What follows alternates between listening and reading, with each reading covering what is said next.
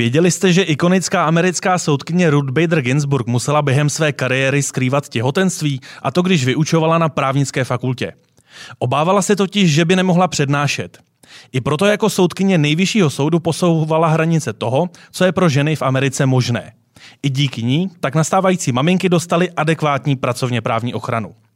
Nejen o tom, jak moc se za posledních několik dekád naše společnost proměňuje, si budu povídat se třemi výjimečnými ženami ze světa práva. Jsem Jaroslav Kramer a vítám vás u podcastu Právničky. Jeho partnerem je online investiční platforma Portu, která nabízí jednoduché investování pro každého, kdo chce začít zhodnocovat své peníze. Experti Portu vám se staví portfolio na míru a vy už se nemusíte o nic starat a třeba si v klidu poslechnout náš podcast.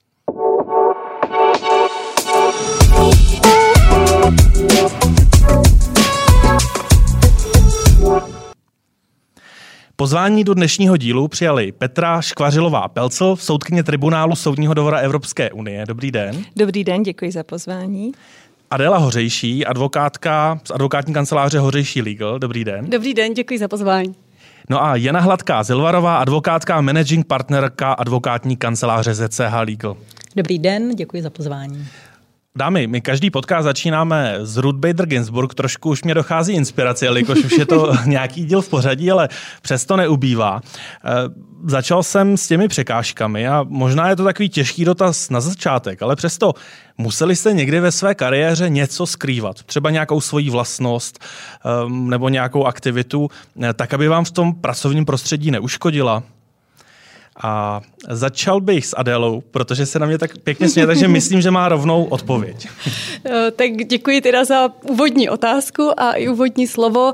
Eh, no, odpověď samozřejmě nemám, ale musím říct, že vlastně celou tu svoji cestu profesní i osobní se snažím mm, přistupovat k věcem stále s nějakou větší otevřeností, protože vnímám, že to je jako ta zásadní cesta, která nás posouvá vlastně i lidsky, i, i právně, i v každé té roli, kterou zastáváme a, ta otevřenost a transparentnost nejen ke světu, ale především jako k sobě samému uh, umožňuje nějakou vlastní autenticitu, jako souhlas s vlastníma hodnotama, žít eh, jako tímto způsobem. Takže uh, vlastně se snažím ty to skrývání odbourat, abych jako odpověděla úplně přesně a vlastně překážky, kterým čelím v tom životě, jsou nejvíc překážky, které si kladu, kladu sama v sobě. Jo, že ty vnější překážky, ty se vždycky dají nějak překonat, vždycky člověk to může nějak se postavit, ale ty vnitřní, to je daleko jako obtížnější, protože někdy jako obtížný je pravdivě si pojmenovat.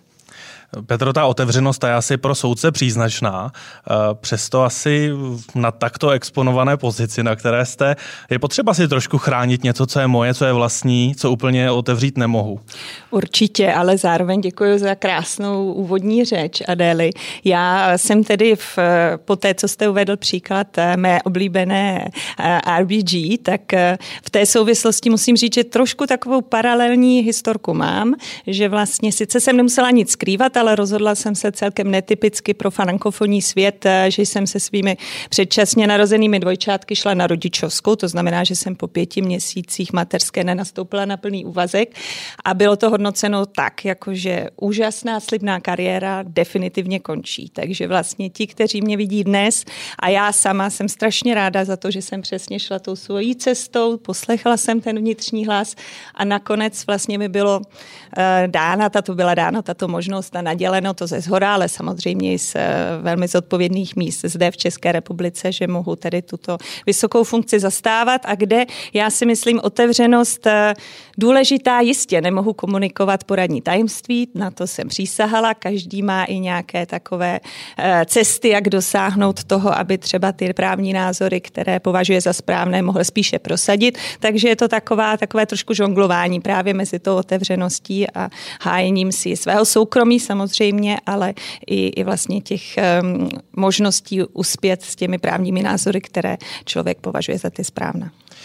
Jano, teď nemusí jít nutně o váš příklad, ale máte pocit, že od dob Ruth Bader Ginsburg a toho, kdy ona vyučovala na právnické fakultě, eh, se v rámci té české advokácie ta situace nějak výrazně posunula? Nebo stále jsou dnes určitá témata pro ženy trošku náročná komunikovat směrem ke svým zaměstnavatelům, možná s obavami toho, co je čeká?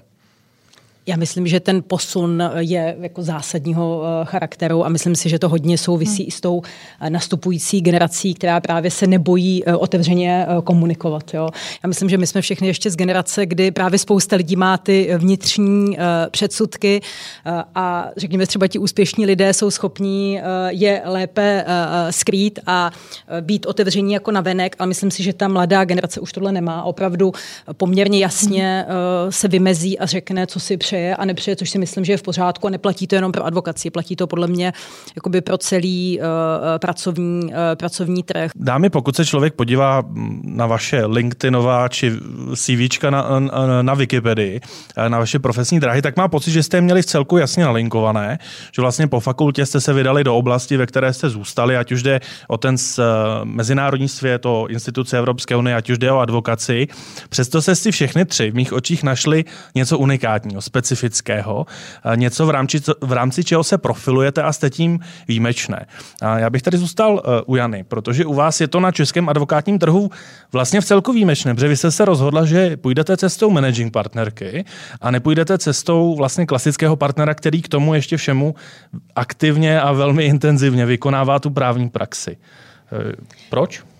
Tak byla to velmi podobná situace, kdy se mi narodili děti. Manžel vlastně je že, společník advokátní kanceláře a já jsem nechtěla být jenom v té pasivní roli toho, kdo úplně jakoby zůstane doma. Věděla jsem, že advokacie není o tom, že byste mohli jakoby v určité fázi s těmi malými dětmi vykonávat doma, protože prostě klienti, a je to, bylo to vždycky, tak vám prostě zavolají a včera bylo pozdě a všechno chtějí i hned a teď vy si musíte vlastně najít nějakou cestu, jak toto zvládat. A buď musíte říct, dobře, chci tedy dál pracovat jako advokát, ale to znamená zapojit buď babičky, dědečky, eh, chůvy. A to já jsem v té chvíli nechtěla. A ta práce toho managing partnera eh, šla v té chvíli jako ze začátku eh, s tou prací eh, skloubit. Já jsem samozřejmě postupně jako nabalovala k tomu obrovské množství aktivit, takže eh, dneska to je práce na plný úvazek, ale v tom začátku, kdy to vlastně já jsem ani nevěděla, co přesně to bude obnášet a co budu, co budu dělat, ale protože jsem poměrně jako aktivní člověk, tak jsem ty aktivity jako nabalovala, nabalovala a bylo to takové to rozhodnutí, přesně jako říkala kolegyně. Byla jsem v té situaci, musela jsem se nějak rozhodnout a toho rozhodnutí jako nelit nelituju. Musela jsem se vzdát, nebo vzdát, musela jsem prostě říct tak, teď, uh, milí klienti, uh, nebudu tu práci dělat já, bude ji dělat kolega Ctibor nebo můj uh, manžel. A Taky jsem se určitým způsobem bála, protože ačkoliv jsme jedna kancelář, tak byli třeba zvyklí na můj způsob, já jsem měla nějaké know-how, ale vlastně to problém nebyl. Ti, ti klienti to akceptovali absolutně bez problémů a vlastně to moje vedení kanceláře vedlo k tomu, že ta kancelář se vlastně za tu dobu téměř trojnásobila. Adelo, vy jste se vydala do vod, a teď to myslím samozřejmě v pozitivní konotaci toho advokátního aktivismu. Našla jste vlastně oblast, kde se můžete realizovat i nad rámec běžného výkonu advokátní profese. Jak moc velký dopad a vliv to mělo vlastně na, na to formování toho, jak jako advokátka budete fungovat ve vztahu ke klientům? Eh, já si myslím, že jsou to jako propojené věci. Jo, já jsem vždycky byla, eh, měla jsem, nebo doteď mám takovou jako vnitřní touhu po rovnováze a pokud vnímám někde nějakou vychýlenost, tak nějaké procesy, které tu rovnováhu narušují, tak mám jako tendence to zastavovat. Tak z toho možná plyne ten, to slovo aktivismus, který se použil, já ho používám taky ráda, mně to připadá jako pozitivní charakteristika, takže eh, opravdu to takhle mám a já vlastně velmi často většinou zastupuju klienty, kteří se dostanou dostanou do nějaké mocenské nerovnováhy. Buď ve vztahu ke státní moci, nebo ve vztahu ke kvazistátní moci, což je třeba to zdravotnictví, to porodnictví, protože vlastně ty zdravotnické zařízení nebo ta lékařská profese je to vlastně jako kvazi výkon veřejné moci. A nebo jsou to i v těch individuálních vzazích, ale uh, vždycky nějak ke mně přijde ten z těch klientů, který, je v tom sporu nebo v tom konfliktu, do kterého se v životě dostal, uh, slabší. Takže nějak tohle jako ke mně přichází a vlastně na všech těchto těch rovinách se snažím teda um, vlastně posílit uh, ty klienty v v jejich kompetencích tak, aby mohli tím životem jít úspěšně. A neměla jste tady moment, kdybyste si řekla, musím svou profesi přizpůsobit tomu, abych mohla plnohodnotně v rámci toho aktivismu zastávat hodnoty, které mám? Já teď úplně nerozumím té otázce, jestli jako, no jestli jsem hned, se hned... musela někdy, jestli jsem se jako dostala někdy do rozporu s těma hodnotama, nebo... To nepředpokládám. No, no, no. Spíš, když člověk začne podnikat, protože advokace je vlastně podnikání, tak má nějaký nalinkovaný průběh té profese, toho, jak musí fungovat. No a mnohdy se jako dostane do situace, kdy třeba není prostor pro to, aby se mohl věnovat i tomu aktivismu. I když a... u vás je to asi propojené v rámci té kanceláře. Je to propojené a vy jakoby mluvíte o nějakém tom balancu. A já musím říct, že vlastně jakoby ten každodenní provoz, eh, který se úplně netýká třeba těch jako vysokých práv, těch lidských práv, tak uh, mě uklidňuje, protože je to uh, vlastně vyvažuje vlastně ty těžká témata, která já v té profesi řeším a od kterých potřebuju odstup, abych mohla kvalitně a efektivně vlastně ty služby poskytovat. Takže vlastně to, co běžně vnímáno jako něco, co není třeba takové jako, jak to říct, smysluplné nebo nějaké vyloženě naplňující, tak pro mě je to taková úleva maličko. Takže... Tak možná na to jsem se měl zeptat, jak často se dostanete k té nudné rutinní advokaci, kde, která nepotkala lidská práva ani z vlaku. Ale to já nevnímám jako, jako nudnou práci, nic. Já, já jako každou tu věc jako si tam umím najít něco pozitivního a, a, a jako, no. Petro, ta vaše dráha ještě během studií vás vlastně zavedla do zahraničí. Eh, svou kariéru jste úspěšně nastartovala a dále v ní pokračovala v rámci různých institucí. Eh, a pak jste se stala soudkyní, což už samozřejmě je vlivově úplně jiná pozice. Je to to místo, ke kterému to celou dobu směřovalo a aktuálně máte pocit, že jste na tom skutečně správném a pravém místě? Ano, Naprosto jednoznačně ano. A já vám to vysvětlím, protože vlastně, když jsem začala studovat práva, tak to bylo začátkem 90. let a to bylo opravdu z ideály obnovit eh, právní systém a moje přání původní bylo stát se soudkyní.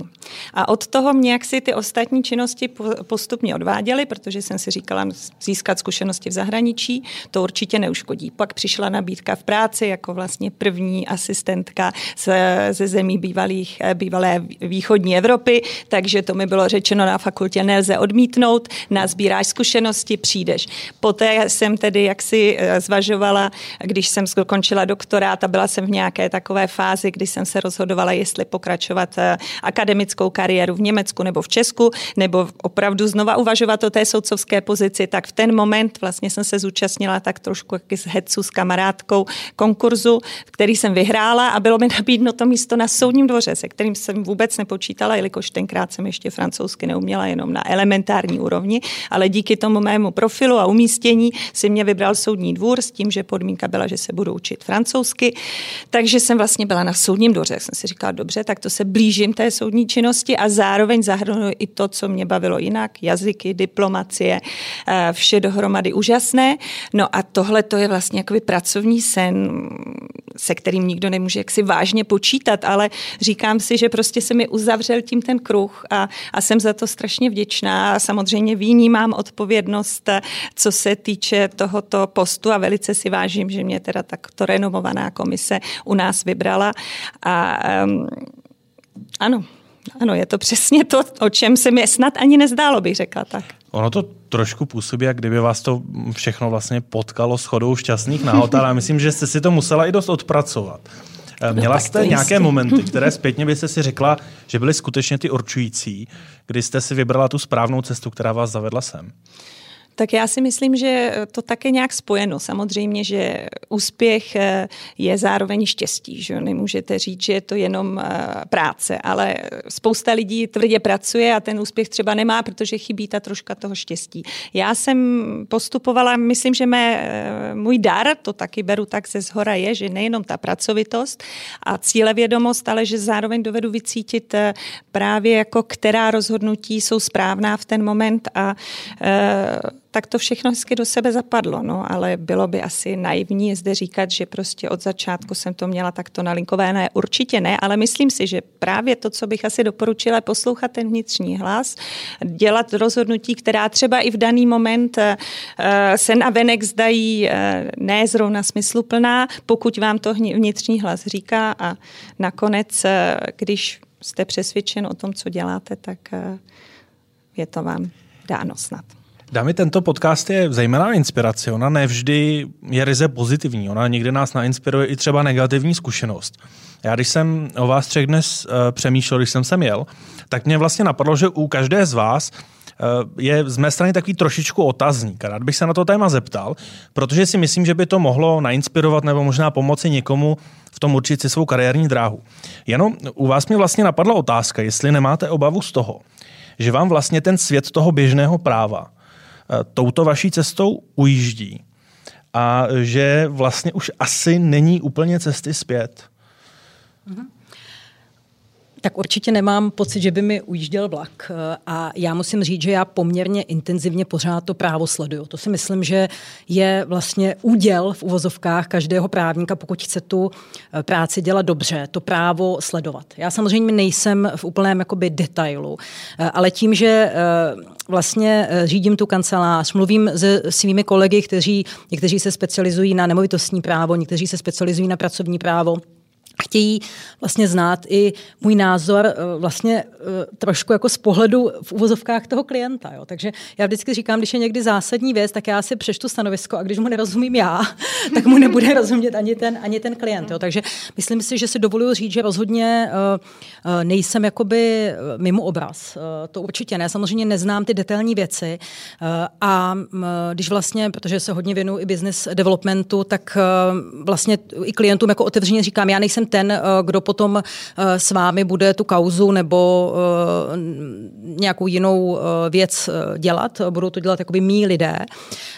Takže vlastně jeden z mých jako úkolů je taky schopnost najít opravdu jako kvalitní lidi do týmu, protože bez toho by to, bez toho by to nefungovalo. A dovedete si představit, že byste se vrátila k tomu býty v úvozovkách pouze advokátkon?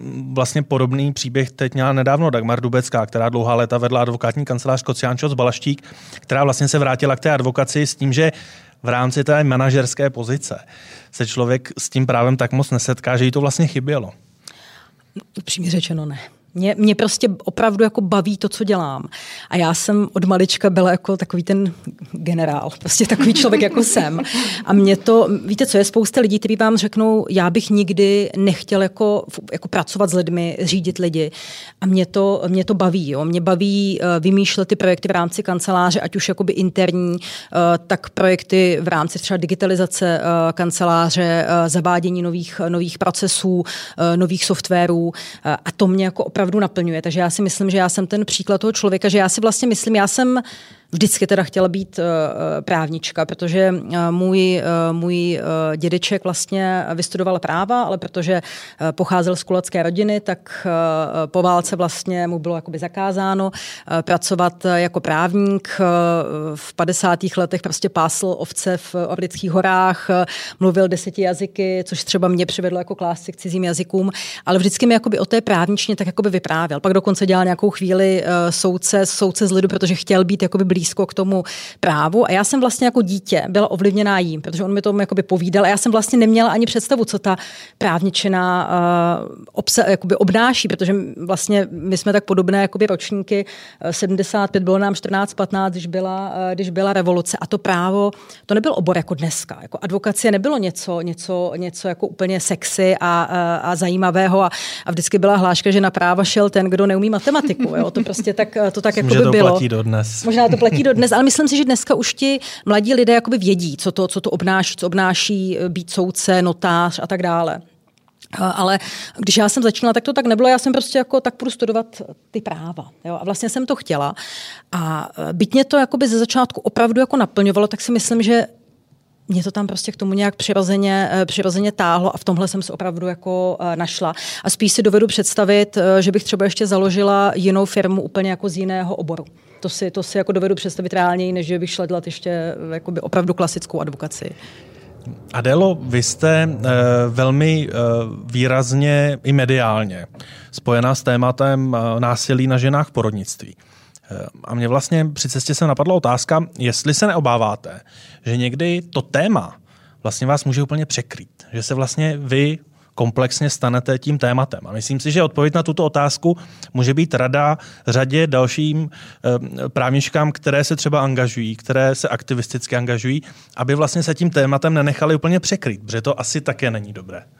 Eh, máte pravdu, to je teda eh, trochu záludná pro mě otázka, protože eh, je to vlastně otázka, jestli je možný mít v těchto těch tíživých tématech odstup. A já bych hrozně ráda odpověděla, že je to možný, ale samozřejmě plně to možný není, protože ty mm, příběhy, těch, ty osudy těch jednotlivců jsou tak náročný, ale zároveň jsou tam i velký inspirace toho, jak se tomu ty lidi postaví, jak s tím jako bojují, takže není to jenom náročný, chci říct, ale sama pro sebe si hledám nějaké mechanismy, aby jsem ten odstup měla, protože mm, bez něj to nejde, ale samozřejmě, že jako by se mi to plně nedaří. Ale eh, v tuhle tu chvíli mě to zase tak, pokud eh, se bavíme o nějakém zprostředkování toho tématu do společnosti, tak mi to tak nevadí, protože vlastně to téma porodického násilí je hodně skryté, protože je normalizované u nás. A eh, díky tomu, že vlastně hm, ho otvírám, nebo možná i způsobem, jak ho otvírám, se nějak zvnitřňuje v té společnosti a je možné ho jako lépe pojmenovat. A to téma je ale daleko by samozřejmě širší. To je téma svobody ženy, eh, tělesné a duševní integrity každého člověka nakonec jo, v tom konečném důsledku. Takže eh, vlastně mít odstup od toho tématu ani není třeba. Jo, ale samozřejmě je potřeba potom v tom procesu, v tom, v tom v každodenní práci eh, nějaké mechanismy si najít a já je hledám jako v blízkých vztazích, takže a tam prostě mám jako velkou, velký štěstí, že mám jako podporu od svého muže a dětí a přátel, takže, eh, takže to jsou jakoby nějaké moje zdroje, eh, jako ke kterým pomáhají si ten odstup eh, zachovat, abych se vlastně tomu tématu mohla věnovat. A i čerpám sílu, jak Jana říkala o tom svém dědečkovi. Já taky čerpám sílu od svého dědečka, protože můj dědeček byl prvorepublikový právník a byl to takový velký jako humanista a vlastně s takovým pohledem univerzálnosti k člověku a k právu. A pak prošel jako skutečně jako tíživou, těžkou zkušeností jako mm, koncentrovaného zla a přesto vlastně, eh, vlastně si zachoval vždycky ten svůj rovný postoj a nedávno jsem i četla jeho text, kde se zamýšlel vlastně nad tím, že i když člověk stojí proti nějaké jako veliké síle nebo nějakému velikému zlu, proti kterému nemá žádné prostředky, jak ho porazit, tak si vždycky může zachovat sám sebe. A to bylo pro mě jako hodně silný, protože my eh, v takovém zlu nežijeme. My žijeme v demokracii, my si žijeme dobře a ty problémy jsou vlastně dílčí, jsou malé a lze je jako vždycky snadno řešit, takže eh, tohle, takhle z tohohle čerpám. Já předpokládám, že tato témata rezonují s Petrou. Tady. No jistě, jako musím i svého dědečka teda zmínit, jelikož i on byl spíše teda paralelně s dědečkem Jany, také vlastně si přál být právníkem a nebylo mu to umožněno a, a jak říkáte eh, vy, eh, Adélo, prostě tohle to bylo také eh, to, co já jsem si odnesla z nestranické rodiny, která se potýkala s problémy, které člověk jako v dětství eh, poznamenali tak, že vlastně tu spravedlnost a touhu po ní a po lidských právech jsem cítila už jako dítě, tak eh, si myslím, že to je to, co jsem vlastně vždycky tak vnímala, že když jsem se mohla podívat do zrcadla a měla jsem dojem, že vlastně to naše jednání, to moje jednání jako dítěte je takové, jaké by mělo snad být a a strašně si vážit těch rodičů, kteří vlastně věděli přes své kompetence a inteligenci, že vlastně v tom systému nemohou dosáhnout ničeho, jedině toho, že právě eh, mají ty hodnoty a to mě neslo celý život. Takže... Já si přijdu, že jsem asi v dětství dělal něco trošku špatně. Já nevím, ne, že jsem byl to bylo určitě to normální dětství, reflexe. Oblast, která mě napadla u vás, mm-hmm. Petro, se týká vlivu. Eh, víte, kolika, kolikátá jste v aktuálním žebříčku eh, magazínu Forbes nejvlivnějších žen Česka?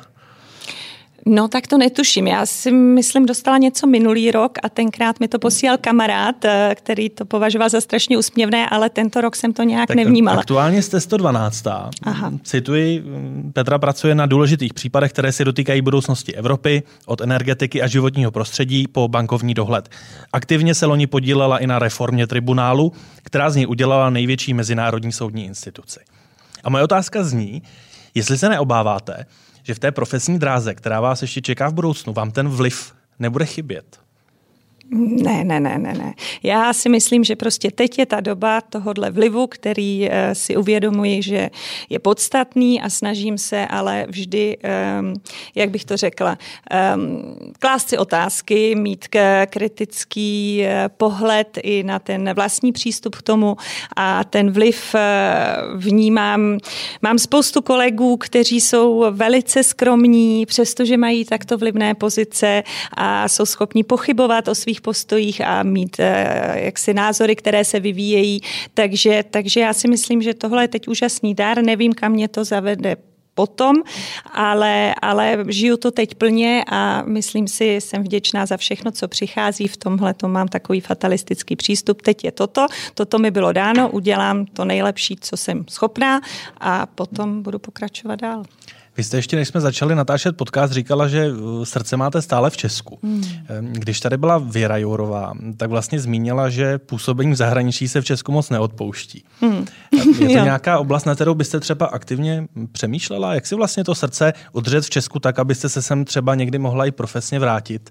A nebylo vám třeba vyčítáno, že jste většinu dráhy strávila v cizině? No tak to zrovna bylo. Myslím, že to bylo v rámci toho výběrového řízení a já jsem na to odpověděla a myslím, že to jako vystihuje celkově ten můj postoj, že i když mě to zavedlo právě tak, jak si trošku i nechtěně, jak jsem zmiňovala, do různých pozicí v zahraničí, takže kde jsem byla, tak jsem vždy vlastně to brala jako možnost propagovat ty české zájmy, Českou republiku. Teď jistě nejsem zástupkyně, nepropaguji, nereprezentuji Českou republiku, je to naprosto jako nestraný přístup jako soudkyně, ale když jsem byla na univerzitě, když jsem mohla jakoukoliv akci podpořit a pomoci zorganizovat, takže jsme potom měli uh, semináře společné se studenty v Německu, v Bulharsku, v různých zemích, setkání, která potom měla dalekosáhlá profesní i um, osobní důsledky. Měli jsme studenty, kteří se seznámili a mají krásnou rodinu teď, studenty, které, kterým to změnilo pohled na svět a kariéru. Takže já si myslím, že jsem to vždycky využívala tak, abych vlastně mohla i těm uh, českým kolegům otevřít cestu, která by třeba jim se tak uh, snadno jinak nenabízela.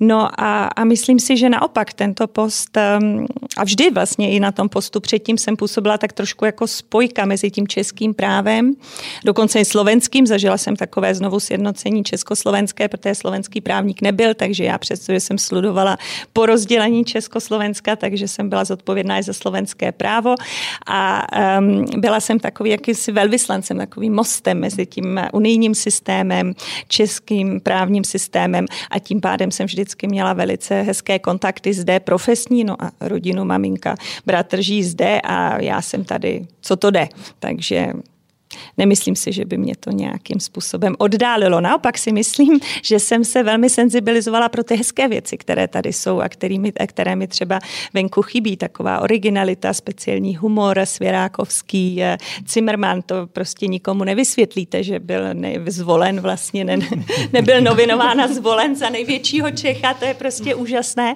A um, uh, myslím si, že naopak to, když pak přijedu a jsem tady, takže si to opravdu strašně užívám. Jano, vy vlastně máte k tomu zahraničnímu prostředí také blízko. Nikdy jste neuvažovala o tom, že byste eh, relokovala a působila v jiné zemi? Vy vlastně ale částečně působíte. Jestli si správně pamatuje, tak vám nedělá problém se trhnout třeba na několik týdnů a pracovat v cizí země? To je jedna věc, ale odpovím nejprve na první eh, část otázky. Eh, já jsem, musím říct, vlastně já do dneška toho trošku jakoby lituji, eh, že jsem eh, nikdy eh, po fakultě nebo ještě v rámci fakulty jakoby neodjela na delší dobu do zahraničí ve smyslu opravdu jedno, dvou, tříletého studia nebo zahraničního pobytu.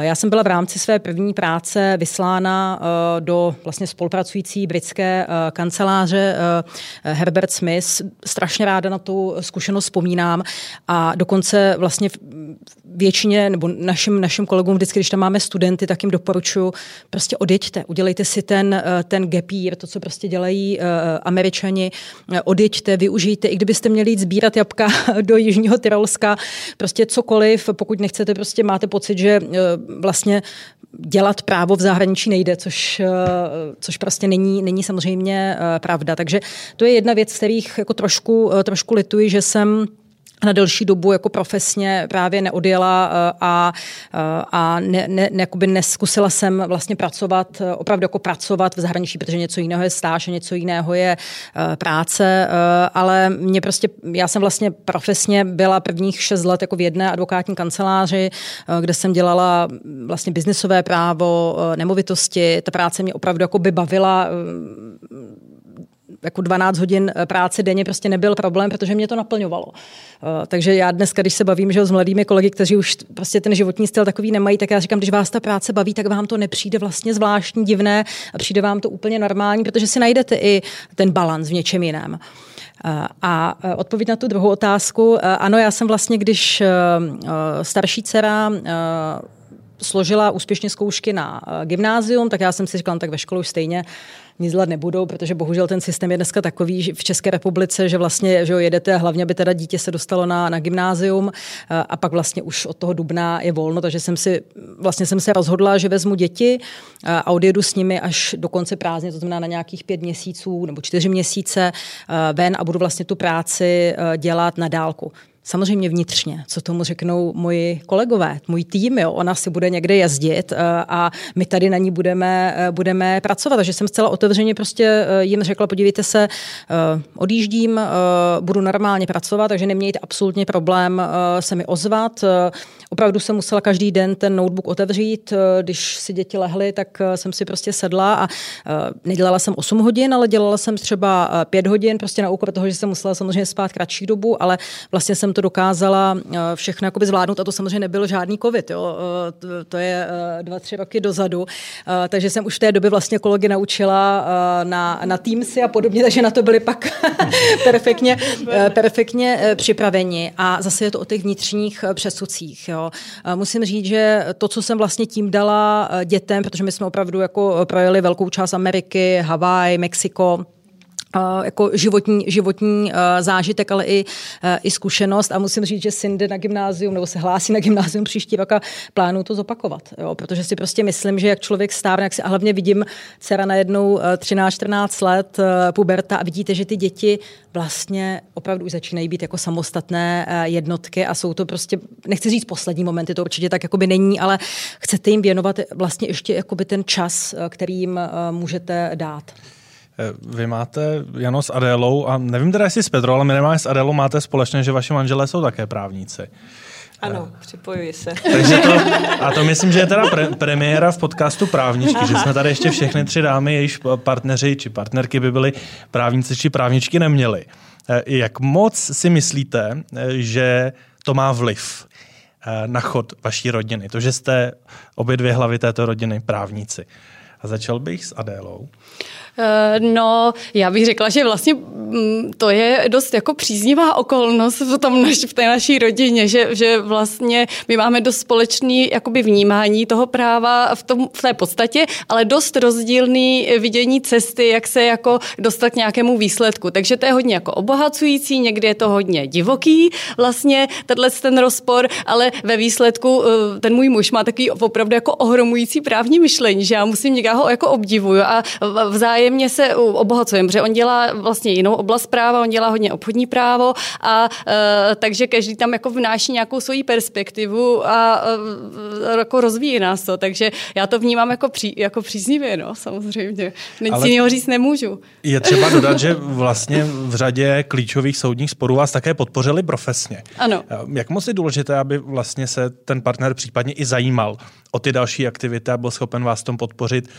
Je, je to důležité? Uh, tak pro mě je to hodně důležité jako především lidsky, protože to je takový, takový jakoby základ, protože samozřejmě v té každodennosti člověk balancuje mnoho věcí, máme tři děti, takže uh, je potřeba vyvážit uh, i to, kdo půjde kam do školky, kdo bude vařit a, a tak. A v tomhle vlastně opravdu jako fungujeme partnersky a pro mě je to úplně jako základní jistota, protože i když vlastně ten náš vztah je partnerský i v tom rodičovství, tak i tak ten balans hledat je jako velmi náročný, protože prostě ten život jako v rodině a s dětmi zvláště takový jako dost nahodilý, nedá se úplně všechno plánovat, takže, eh, takže eh, někdy to samozřejmě nějaký třenice způsobuje, ale jako snažíme se to hledat eh, ty cesty tak, abychom si vyšli vstříc. Takže tohle je taková, takový základ a vlastně k těm main tématům nebo k tomu, co zajímalo mě, on se dostal tak jako prozaicky tak, že vlastně já, když mm, jsem začala zastupovat porodní asistentku Ivanu Koenigsmarkou, která byla trestně stíhaná, tak jsem v té době byla koncipientka, takže vlastně já jsem jako by to zastupování nemohla formálně jako vykonávat, takže on to původně zastřešil jakoby formálně, ale potom díky tomu, že prostě jsem stejně potřebovala samozřejmě pomoc, neměla jsem žádný zkušenosti, dneska teda na to koukám, jako že, že to bylo teda hodně jako ode mě takový, nevím, jak to říct, prostě hodně jsem se do toho pustila po hlavě, moc se nevěděla, kam jako to dojde, tak, tak ale díky tomu, že vlastně i on mě jako pomohl, tak, tak jsme potom vlastně zašli kooperovat i obsahově a, a bylo to posilující. Tady vidím úplně příběh na sfilmování, taková česká Erin Brokovič. Petro, u vás je to zahraniční právní prvek? Ano, ano, ano. Jestli se nepletu, podepsala byste to, co říká Dela, nebo tam Naprosto. jsou ještě nějaká jiná specifika? Ne, já bych to úplně podepsala, jako nemohu to říct lépe než Adela, krásně to zhodnotila a ten zahraniční prvek je takový trošku, si říkáme, je to u nás takový KMK, jo, takže taková ta rakorskou herská tradice, takže vlastně jakoby opravdu je to velká podpora, výměna názorů, důležitá, jako úžasné debaty a jediná nevýhoda je, že si vždycky říkáme, no tak když v 11 hodin večer ještě diskutujeme o právu, že opravdu to není úplně normální, ale, ale jako obohacující je to každopádně, takže opravdu úžasně jste to řekla a mohu to podepsat. Jano, zkrátka vaší advokátní kanceláře ZCH Legal značí tři jména, z níž to vaše je na prvním místě a to manželovo na třetím. Nebyl to problém, že se začíná s vámi? Ne, vůbec, musím říct. Eh, tam bylo ladies first a samozřejmě byly nějaké jako praktické, praktické otázky, protože uh, eh, HC Eh, z jako hockey club, že jo, protože to, to, to prostě nešlo. A pak ta jedna, ta třetí zkratka, eh, ta třetí zkratka, eh, ta už byla jakoby webová stránka, takže jako oficiální verze byla Ladies First, ale byly to, bylo to i praktický, prostě jsme tam googlovali, co bude a musím říct, že my do dneška máme jako společníci úžasný vztah, jako založený na jakoby řekněme, rovnosti, ale jakoby vzájemné výměně názorů a e, občas se mě, že kolegové ptají, jak to je, že vlastně kolega e, Ctibor, že chudák, jako my jsme teda ten manželský pár, e, tak to v reálu vůbec není. Jo. Často to je, že já třeba s kolegou Ctiborem máme jiný názor než, než manžel a zase naopak kluci mají jiný názor než já. A já, když se ještě vrátím k té vaší původní otázce, já si myslím, že to je totiž pro nás jako právničky a zejména v té české společnosti to, že máme jako muže právníky, je opravdu jako velká protože oni to prostě chápou a rozumí tomu. Jo? A, a aspoň já mám takovou zkušenost, že manžel jako absolutně nemá problém s jako s pracovním vytížením, eh, s nějakým jakoby nastavením, eh, s tím, jestli člověk vaří, nevaří. Eh, prostě on ví, že když v té práci jsem, nebo když prostě večer si sednu notebooku, tak tam jako sedím, protože prostě potřebuji něco jakoby vyřídit a nestojí tam někdo, kdo by mi říkal, nevím, teď prostě pojďme se projít, to prostě to chápe, ale úplně stejně to chápu já a myslím, že ty muži to zase jakoby velmi oceňují, eh, že mají vlastně ženy, které proto mají pochopení, protože to taky není úplně eh, obvyklé, že vlastně žena tu manžel vydá nějaký support a chápe, že prostě, když ho ta práce baví, tak v té práci je nějaké jako penzum hodin. Dámy, Téma, které je zas tak často, a myslím si, že ho vlastně řešíme poprvé u tohoto stolu v rámci podcastu Právničky, jsou emoce v právu. Eh, já se mu dlouhodobě záměrně vyhýbám, že bych nerad, aby tato debata byla prvoplánová, ale zrovna u vás, Adélo, eh, jsem si přečetl, že naopak vy podporujete ty emoce v právu. Janu, tak jak jsem měl možnost jí poznat, tak se taky nebojí přiznat, eh, že mnohdy ty emoce vstupují do toho právního světa. Předpokládám, že možná i na tribunálu občas nějaká ta emoce je. Tak Adélo, jak to vlastně je? Jsou ty emoce podle vás stále v českém právu tabu? Anebo už je na čase si přiznat, že k tomu prostě patří?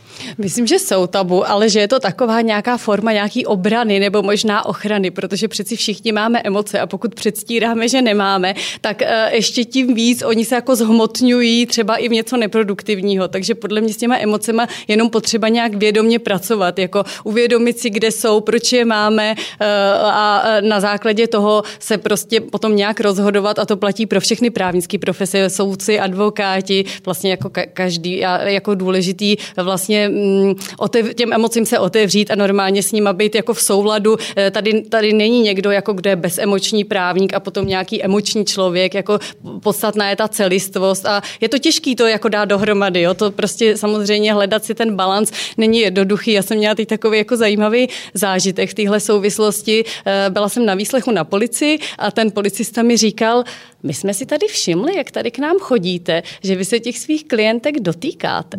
Dotýkáte se i mužů. A teď mě, teď mě to tak jako trochu zaskočilo, protože jsem si to vlastně ani jako úplně neuvědomila. Ale eh, pak jsem si, pak jsem si řekla, že vlastně ti moje, moje klientky nebo i klienti dost často jsou lidi, lidi, kteří mají opravdu jako těžký příběh a čelili třeba nějaké formě násilí. A ve chvíli, kdy eh, je, je ten právní proces, který kolem nich se nabalí a oni si třeba ten svůj zážitek musí oživovat, tak je to pro ně jako ohromně náročný. A vlastně to, že si dotknu jejich ruky, při tu, když jsou třeba rozrušené nebo eh, rozrušení i muži, teda dotýkám se i mužů, tak, eh, tak vlastně jenom nějaká forma, nějaký jako základní komunikace, kdy chci jako vyjádřit eh, vlastně sounáležitost s nimi nebo nějakou prostě dát jim pocit bezpečí, ale je to spíš jako mimoděk, jo. Ale vlastně jsem se na, jako zarazila nad tím, že je to jako zvláštní, že v té naší společnosti neumíme jako si určit ty, ty, hra, ty hranice té tělesnosti, vlastně té integrity, že na jednu stranu zbuzuje otázky vlastně nějaký jako dotyk, který má být jenom jako nějakou podporou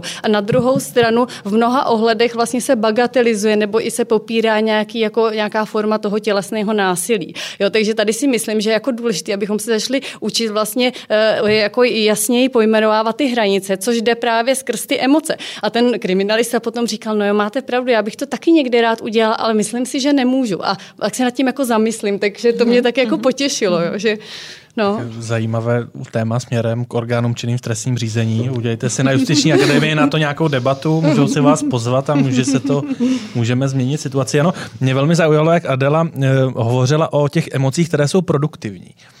Eh, jak si zajistit, aby v tom týmu, který máte pod sebou, a vy pod sebou nemáte malý tým, eh, byly zejména ty produktivní emoce, aby tam nebyly ty neproduktivní, protože ty pak v rámci té advokace asi vhodné nejsou. Nebo možná ještě jinak podporujete, aby jste měli právníky, kteří se nebojí třeba i projevit své emoce v rámci ZCH Legal? No, určitě, každopádně. Já jsem, já jsem jako takový komunikativní člověk a kolegy hodně vyzývám k tomu, jste s něčím spokojeni, nebo naopak nejste spokojeni, přijďte za mnou, probereme to. Jo? Hlavně to v sobě neduste. Já myslím, že obecně, a možná vy jste to řekl, že se jako bojíte to téma otevřít, prostě je jako logické, že ženy jsou obecně jako emotivnější. To je prostě jako biologický fakt a myslím, že se na ně, za ně jako není potřeba stydět. A já třeba, eh, když vím, že některé kolegyně třeba v některých situacích, které mužům přijdou úplně eh, jako nepochopitelné, třeba jsou eh, emotivnější, tak prostě si s nimi sednu, rozebírám to, protože vím, že jim to jakoby pomůže. Že jo? Obecně muži ty prostě nechtějí si jakoby povídat a rozebírat a, a ženě prostě to, že si s ní sednu a hodinu s ní budu ten problém uh, rozebírat, si myslím, že jí opravdu jako uh, dá hodně. A u mužů zase, ty se mi nedávno stalo, uh, vlastně koncipient uh, dostal nějaký jako úkol uh, a přišel a říkal, no ale jako já si prostě myslím, že to je jako hrozně náročné téma. Já vůbec jako, já vám jenom chci říct, že si jako myslím, že to jako nevím, jestli to jako zvládnu, tak jak vy si jako představujete. Tak jsme si prostě deset minut sedli a já jsem říkal, nebojte se, samozřejmě, že to zvládnete. Prostě to, tu právní otázku řeší tři zákony, vy si musíte jako poctivě přečíst, musíte si na, na to najít ten čas, nastudovat si to a když tomu dáte to nejlepší, co jste mohl, Eh, tak eh, to bude v každém případě jakoby v pořádku. Jo? A to, že to nebude na 100% v pořádku, to se nedá nic dělat. Takže myslím si, že rozhodně eh, emoce za mě ano a jako uvědomit si, že prostě ty emoce každý máme nějak jinak a muži je vnímají jinak, nebo projevují jinak, ženy je projevují jinak a jenom to jakoby podporovat a ne, ne, ne, jakoby nepotlačovat. Toto si myslím, že je rozhodně jako špatně a dá tomu ten čas, jo, protože samozřejmě advokacie, pardon, advokacie je čas jsou peníze. Jo, a v té advokaci to je prostě krát dva. A samozřejmě v každý jako advokátní kanceláři toho typu, co jakoby děláme my, to znamená biznesové poradenství, je ten tlak jako na výkon je velký, když se snažíte těm lidem pomoct, a, tak ten tlak přes ty klienty, kteří prostě chtějí všechno teď hned a vlastně nechápou, že jako vytvořit 30 stránkovou smlouvu, prostě když máte vzor, není otázka jako na hodinu, stejně tak, když máte nějaký jako složitý právní problém, že si to musíte všechno jako nastudovat a na ty lidi to jako ten tlak, ten tlak vyvíjí. Petro, jak moc se očekává od soudce, že upozadí své emoce? Očekává soudce, tak od soudce nelze očekávat, že jaksi bezemoční, jako žádný, jak to tady krásně zmiňovala i Adéla. Eh, každý má emoce, jako nejsme, nejsme žádné loutky ani nějaký, nějaký technokrati, ale myslím si, že když to tedy rozdělím na ty dvě roviny, tu, tu rovinu vlastně té právní profese a tu rovinu tedy výkonu té profese a rovinu toho managementu eh, vlastního týmu. Eh, co se týče našich případů, tak na tribunálu máme spoustu případů, kde jak bych to popsala, se přehazují, dejme tomu, miliardy vidlema, ale není zatím třeba takhle, takový to lidský příběh. Takže v tomto máme, myslím, jednodušší. Jistě, že jsou případy s lidským příběhem, ale není jich tolik, takže to nám to usnadňuje, protože eh, vždycky, když tam ty emoce jsou, tak potom je důležité se od nich odprostit a rozhodovat tedy způsobem, který, který považujeme za správný. A um, co se týče týmu, to bych také naprosto podepsala, co říkala Jana. Eh, já na to strašně dbám, protože vidím, eh, k čemu to vede, když se na to nedbá. Protože nejenom proto, že sama jsem emotivní člověk a eh, moc mi záleží na příjemné, hezké atmosféře. Jsme tam taková jako trošku rodina vždycky, ten náš kabinet a každý kabinet a vidím tu fluktuaci potom, když ta spokojenost není, když prostě se ty emoce neberou od těch spolupracovníků a snažím se také velice individuálně, jak říkáte, prostě u žen úplně jinak než u mužů, a, ale každý mu naslouchat si myslím, a aby se cítil pochopen a zároveň by člověk pochopil vlastně, kde ten problém eventuálně je, pokud je, nebo naopak, když vidí, že to jede skvěle, tak jak to ještě podpořit. Takže jako si myslím, že ty emoce na tribunálu určitě jsou také a třeba jistě ne tak viditelné jako jinde. Možná jenom pro kontext to, o čem hovoříte, myslíte si, že to je příznačné i pro další soudce tribunálu, a nebo se, jste v tomto ohledu ještě troš, tak, trošku jdete jinou cestou? No já si myslím, že právě takovým tím lidským přístupem, že se snažím jít trošku jinou cestou, že právě proto, že jsem viděla, jak by se to asi dělat nemělo už v těch pozicích, kdy jsem ještě neměla teda tu soudcovskou pozici a viděla jsem právě, jak to dělali někteří, kteří mi byli vzorem, právě i třeba rakouská soudkyně Maria Berger, která k tomu přistupovala vždycky velice lidsky a byla schopná vytvořit atmosféru, která byla potom velmi produktivní, relax, přestože prostě také šílený tlak na produktivitu a tak dále, ale, ale vždycky to bylo velmi klidné a velmi produktivní a hezké po lidské stránce. No a pak vidíte jiné kolegy, a to jsou většinou spíš právě mužové, kteří to vlastně v potaz neberou a, a lidi odcházejí, jsou nespokojení, přestože jsou velice schopní, protože prostě ta lidská stránka tam chybí. Takže tohle to pro mě byla jedna z priorit, když jsem do té funkce šla, že prostě to budu brát vážně a budu se tu lidskou stránku snažit tam nějak jako více zakotvit. Vy vlastně zanedlouho slavíte dva roky jako soudkyně tribunálu. Um, už to, co o vás řekl časopis Forbes, jak vás popsal, to už jsem četl. Jak vy osobně byste zhodnotila ty své největší úspěchy jako soudkyně tribunálu? Je to skutečně podílení se na té reformě a e, práce na těch konkrétních příkladech v oblasti energetiky či bankovního dohledu? Eh, tak eh, já jsem se především toho musela spoustu naučit a za to jsem velice vděčná, protože tribunál je něco jiného než no soudní dvůr. Předtím jsem především byla eh, na soudním dvoře a spojená s činnostmi soudního dvora, takže já jsem měla to štěstí, tomu říkám, že jsem se toho spoustu musela naučit a bylo to úžasné, protože mě to obohatilo, zase jsem se mohla nějakým způsobem vyvíjet a, a je pravda, že ty kauzy teda byly velice zajímavé a zároveň velice důležité. Já jsem převzala vlastně portfolio eh, Ireny Pelikánové, mé předchůdkyně, paní profesorky Pelikánové, kde byly velice těžké a zajímavé příklady. Měli jsme například fúzi, kdy jenom předběžná zpráva mm, sčítala 400 stran, na které jsme pracovali určitě rok, teda vedle jiných eh, případů. Měli jsme, máme velice důležitou agendu, která myslím, že se tady teď neobjevila v tom výčtu, jestli si to dobře pamatuju, to jsou případy tax rulingu, to znamená, kdy vlastně komise se snaží proti té defiskalizaci, kdy máme že jo, takové ty daňové ráje, Lucemburg zrovna, z toho není moc šťastné, z tohohle, z tohohle vývoje, ale je to jedna z nejdůležitějších agent, kdy vlastně se dochází k určité ochraně těch působišť opravdových podniků a tam teda je to velice těžké, velice složité, ale zároveň strašně důležitá činnost tribunálu, takže v tom jsem velice ráda. No a jinak si myslím, že co mě jako, na čem mi velice záleželo, byla i reforma právě i našeho jednacího řádu, kdy jedna z témat byla anonymizace, které se stavím jak bych řekla, eh, z pohledu ochrany veřejnosti justice a mám trošku strach z toho, že u nás byly ty tendence, že se to třeba nějakým způsobem to kivadlo posune až moc směrem, který vedl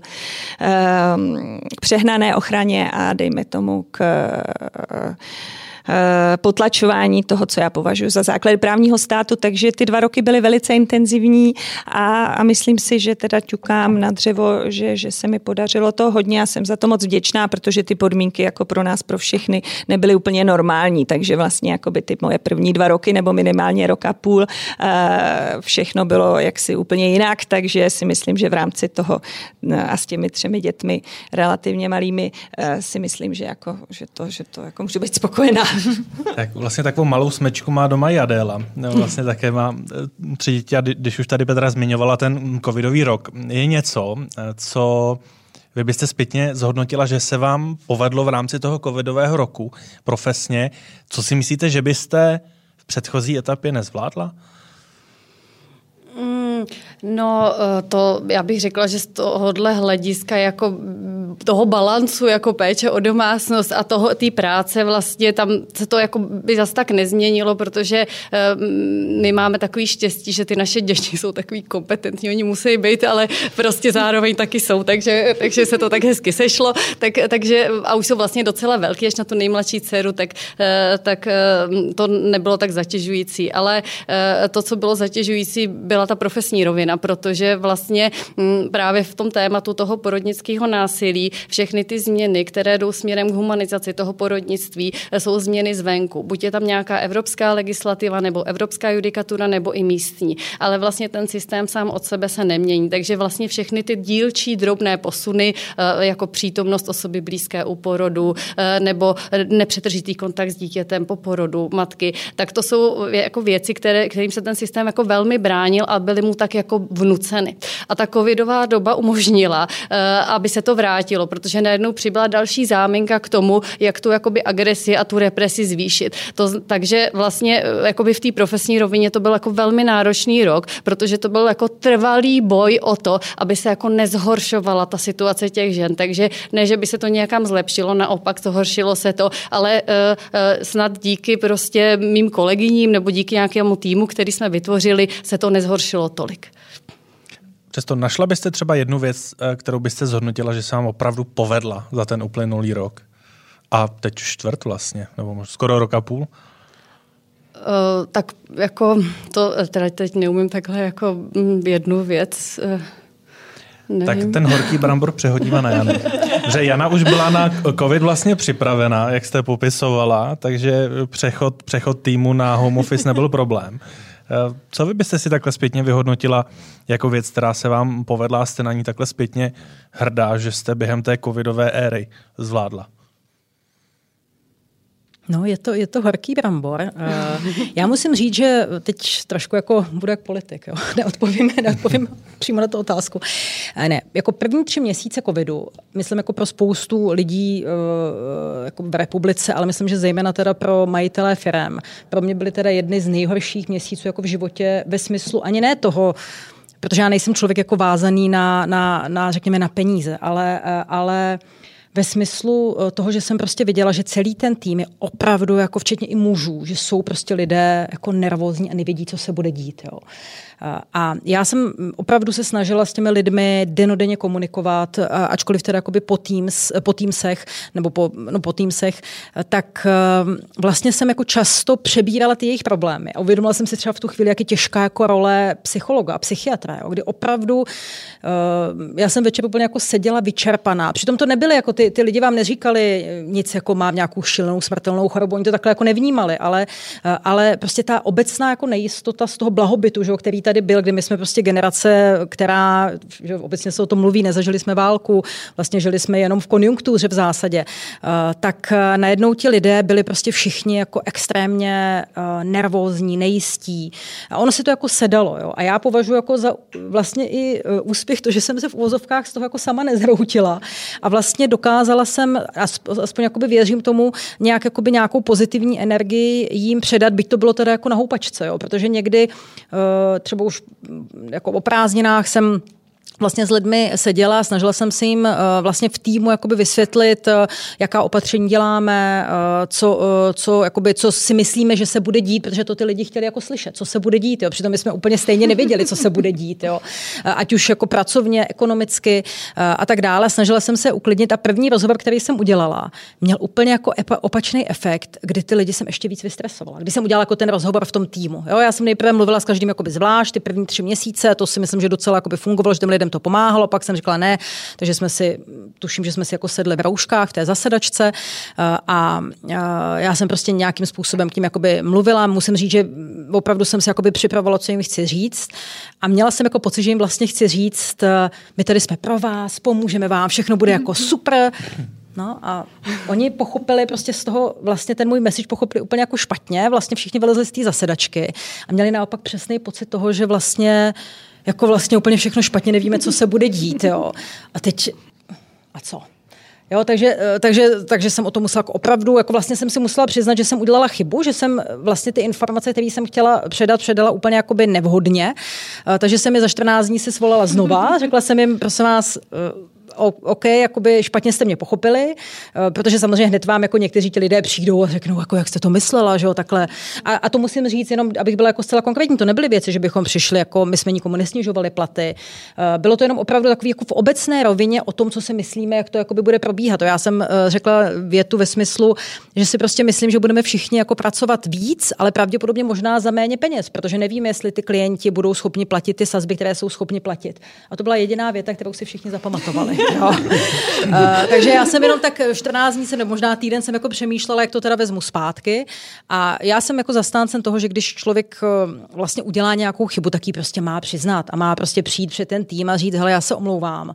Prostě takhle to nebylo myšleno. Uh, bylo to prostě myšleno jinak, jako message jsme tady jako pro vás, prostě všichni jsme v tom vlastně uh, jako stejně a, a, my, a vím, že to, myslím si, že to jako pomohlo. A na to jsem vlastně pišná, že jsem prostě přišla a řekla jsem, hele, tak omlouvám se kolegové, takhle to myšleno nebylo a, a i to, že vlastně ten tým opravdu jakoby výborně zafungoval a já si myslím, že to je vidět obecně jako v té české společnosti, že z začátku samozřejmě panika, ale vidíte, že ty firmy jako se dokázaly semknout, lidi se dokázali semknout a, a na to bychom měli být jako Češi, když Češi docela jakoby pišní přes to naše švejkovství. Že jo? To, to, to, asi nebudem tady komentovat, ale, ale to, že, že ty firmy a my teda jako advokátní kancelář také jsme nějakým způsobem jako spoustu, spoustu inovací udělali a posunuli jsme se dál, tak z toho mám určitě jako radost.